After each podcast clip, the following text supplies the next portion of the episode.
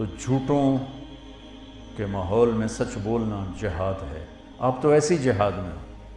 اور ایک لحاظ سے آپ کا جہاد فوج کے جہاد سے بھی زیادہ ہے۔ فوج کا جہاد تو ہے جب ضرورت پڑے اور آپ کو روزانہ جہاد کرنا پڑتا ہے۔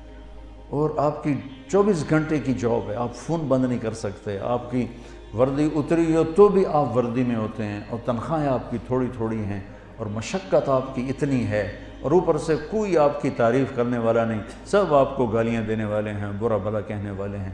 حالانکہ آپ کا شعبہ ہی بندگی اور عبادت ہے اور آپ کے اندر بڑے بڑے اولیاء ہیں جو گھٹ گھٹ کے پس پس کے چٹنی روٹی کھا کے موت کا گلے لگاتے ہیں اور حرام نہیں کرتے۔ یہ جنید بغدادی کے جیسے لوگوں کے ساتھ اٹھائے جائیں۔ یہ شیخ عبد القادر جیلانی جیسے لوگوں کے ساتھ اٹھائے جائیں گے جو اس محکمے میں، ایک تو ساری زندگی آپ کی جہاد ہے۔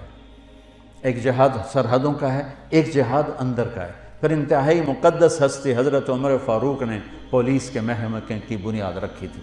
نبوی دور میں، صدیقی دور میں پولیس نہیں تھی حضرت عمر نے اپنے جب خلافت بائیس لاکھ مربع میل میں پھیل گئی اور مختلف علاقے قومیں داخل ہوئے اور پھر وہ انتشار ہونے لگے، تو پھر آپ نے محکمہ پولیس کی بنیاد رکھی۔ بہت بابرکت ہستی نے آپ کے محکمے کی بنیاد رکھی ہے۔ کوئی آپ میں آپ کو تمام محکموں میں سب سے زیادہ ستایا ہوا سمجھتا ہوں، جو آپ پر اتنے پریشر ہوتے ہیں، کبھی سیاستدانوں کا، کبھی افسروں کا، کبھی مقامی لوگوں کا، اور اس میں پھر آپ کو ذلیل کرنا الگ، اور ٹرانسفر کروا دینا الگ، اور اوہو، جھوٹے خبریں لگوانا الگ۔ تو کچھ پھر پولیس والوں سے بھی ہو جاتا ہے کوئی فرشتے تو آپ بھی نہیں ہیں، لیکن آپ یقین مانیں جس تکلیف سے آپ گزرتے ہیں، اس کے مقابلے میں تو سپاہی کی تنخواہ بھی ایک لاکھ ہونی چاہیے۔ یا تو بیچارہ ایس ایچ او کتنی تنخواہ تھی پچاس ہزار فرما رہے میرے بس میں ہو تو میں تو سپاہی کی تنخواہ بھی ایک لاکھ کر۔ کہ ان کی جو جو یہ بیچارے دھکے کھاتے ہیں پرانی بھیڑی ویگنا تو ٹورے جاندے ہوں کھڑ کھڑ کھڑ کھڑ کھڑ ہارن نہیں وجدہ باقی ہر شے وجدی ہوتی بریک نہیں لگتی باقی ہر شے لگتی اس سے نہ کی چور نہ پڑے تو بدماش نہ پڑے تو میں آپ کو سلام کرتا ہوں میرے بھائیو اب یہ چار باتیں اللہ سے مانگ لو ایک سچ بولنا ہے جھوٹ نہیں بولنا ہے میرے نبی کا وعدہ اسد کو ینجی والکذب یہلک سچ نجات دیتا ہے، جھوٹ ہلاک کرتا ہے۔ کبھی دھوکہ نہیں دینا ہے، دیانتداری سے قلم چلانا ہے، دیانتداری سے معاملہ کرنا ہے۔ میرے نبی نے فرمایا ہاں اب دیکھو، میرے نبی کی دو صفتیں ہائی لائٹ ہوئیں۔ صادق امین، سچا اور دیانتدار۔ اس اگر آپ مجھ سے سوال کرو نا کہ مولانا صاحب، اسلام کو دو لفظوں میں بتاؤ تو میرے پاس دو لفظ ہیں، سچائی اور امانت داری اور اب مجھ سے پوچھو، کفر کو دو لفظوں میں بتاؤ تو میرے پاس دو لفظ ہیں، جھوٹ اور دھوکے باز اور تیسرا بھائی، اپنے اخلاق اچھے کرو۔ آنے والوں کے ساتھ، آنے والے مظلوم بھی ہوتے ہیں تو ظالم ہوتے ہیں۔ مظلوم آتا ہے، لیکن وہ ظالم بن کے جاتا ہے۔ ایک آدمی کی واردات ہوتی ہے، پانچ بے گناہوں کو لکھاتا ہے۔ تو ہمارا تو مظلوم بھی ظالم ہے، آپ کی ڈیوٹی بہت سخت ہے۔ خوب اللہ کا روزانہ تھانہ ڈیوٹی پر جانے سے پہلے دو نفل پڑھ کے گئے کرو کہ یا اللہ، مجھے میرے میرے ذریعے سے کسی پہ ظلم نہ ہو، زیادتی نہ ہو۔ تو دیانتداری اور سچائی یا آپ کو چار چاند لگا دے گی۔ اور اچھے اخلاق، آپ کا مسکرا کے ملنا بھی صدقہ ہے۔ میرے نبی نے فرمایا ابتساموں کا فی وجہ فی کا صدقہ۔ تو اپنے مسلمان بھائی کو مسکرا کے مل، یہ بھی تیرے لیے صدقہ۔ ہے ماں باپ زندہ ہیں تو ان کی خدمت کرنا، ان کی دعا لینا، یہ آپ کے لیے سینکڑوں حجوں سے بہتر ہے۔ حضرت خواجہ حسن بصری نے فرمایا، ایک نوجوان کہنے لگا، حج پہ جانا چاہتا ہوں۔ فرض حج کر لیا تھا اس نے۔ تو کہا، تیری ماں زندہ ہے؟ کہا جی۔ اس وقت تو حج پہ جانا ایسا نا کہ پانچ دن ہو کے آگے، بڑا عرصہ لگتا تھا۔ فرمایا، تو اپنی ماں کے سامنے بیٹھ کے ایک ہی دسترخوان پہ کھانا کھائے اور وہ تجھے دیکھ کے خوش ہو رہی ہو۔ یہ میرے نزدیک تیرے نفلی حج سے زیادہ بہتر تو اگر آپ کے والدین زندہ ہیں، ان کی خدمت کریں، ان کی دعا لیں، ان کی دعائیں اللہ کے عرش کو ہلا دیتے۔ کہ اللہ تعالیٰ کی بارگاہ میں کسی نے بڑی جنت بنانی ہو تو اپنے ماں باپ کی دعا لے لے میرے نبی نے فرمایا جب لوگ جنت میں جا رہے ہوں گے تو اویس کرنی بھی جا رہا ہوگا۔ اویس کرنی، نام سنو ہے؟ ماں کی خدمت سے بڑے مشہور ہیں۔ میں ان کے گاؤں بھی گیا، ان کی قوم سے بھی ملا، یمن میں جب جنگ نہیں تھی۔ ابھی چھوٹا سا گاؤں ہے، ان کا کالے پہاڑوں میں ہے۔ فرمایا کہ جب لوگ جنت میں جائیں گے تو اویس بھی جائے گا۔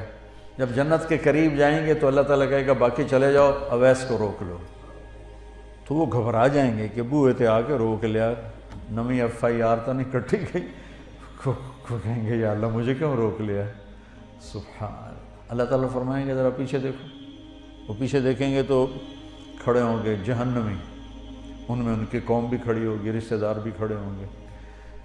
فرمائیں، اللہ فرمائیں گے، تو نے جو ماں کی خدمت کر کے میرا دل خوش کیا ہے، یہ سب جہنمی کھڑے ہیں۔ جس جس کے اوپر تو انگلی رکھے گا، تیری تو فیل جنت میں ڈال دو تیری تو فیل جنت میں ڈال دو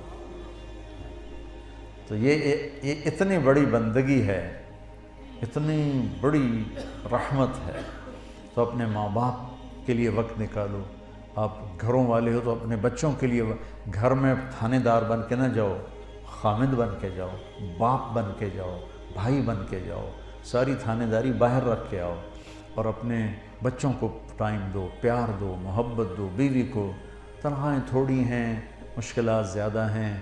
تو میں ایک آپ کو وظیفہ بتاتا ہوں اللہ کی بارگاہ سے رزق کے حلال دروازے کھلوانے کا۔ چونکہ رزق کے حلال، چوتھی چیز کیا ہے؟ رزق کے حلال۔ ایک صحابی تھے سعد بن معاذ۔ وہ بیٹھے تھے آپ کی محفل میں، تو میرے نبی کی نظر ان کے ہاتھوں پہ پڑی۔ تو وہ بڑے سخت، ہارڈ قسم تو آپ نے کہا، سعد، اے کی؟ کہ یا رسول اللہ، اپنے بچوں کے لیے روٹی کماتا ہوں۔ اور خود اپنے ہاتھ سے کام کرتا ہوں۔ تو میرے ہاتھ یہ ہیوی ہارڈ ہو گئے۔ تو مجھے دیکھو آپ نے ان کا ہاتھ پکڑا اور سب کو دکھا کے ایسے بوسہ لیا۔ یوں۔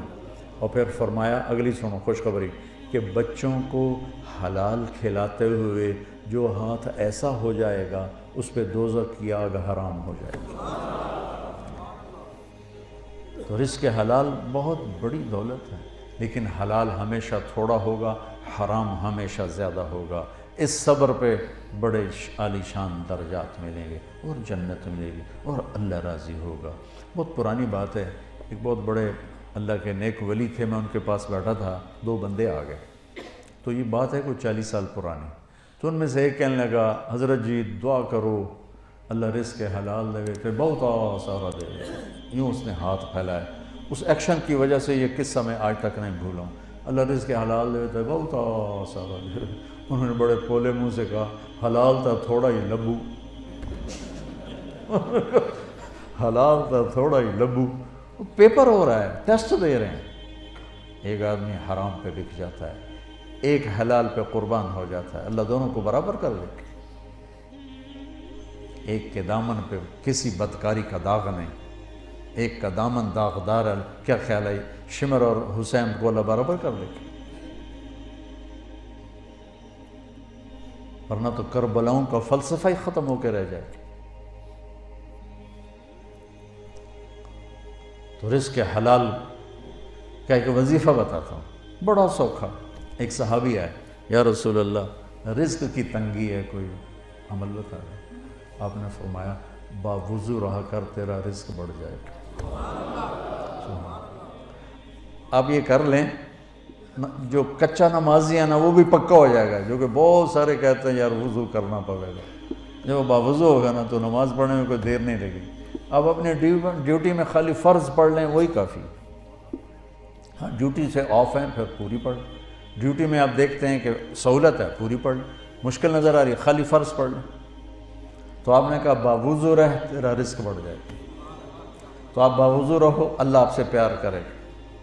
باوضو موت آ گئی، شہادت کا درجہ ملے۔ گا اور باوضو رہنے لگے تو اللہ دروازے وہاں سے کھولے گا جہاں سے خواب و خیال۔ میں اور حلال کے کھولے گا۔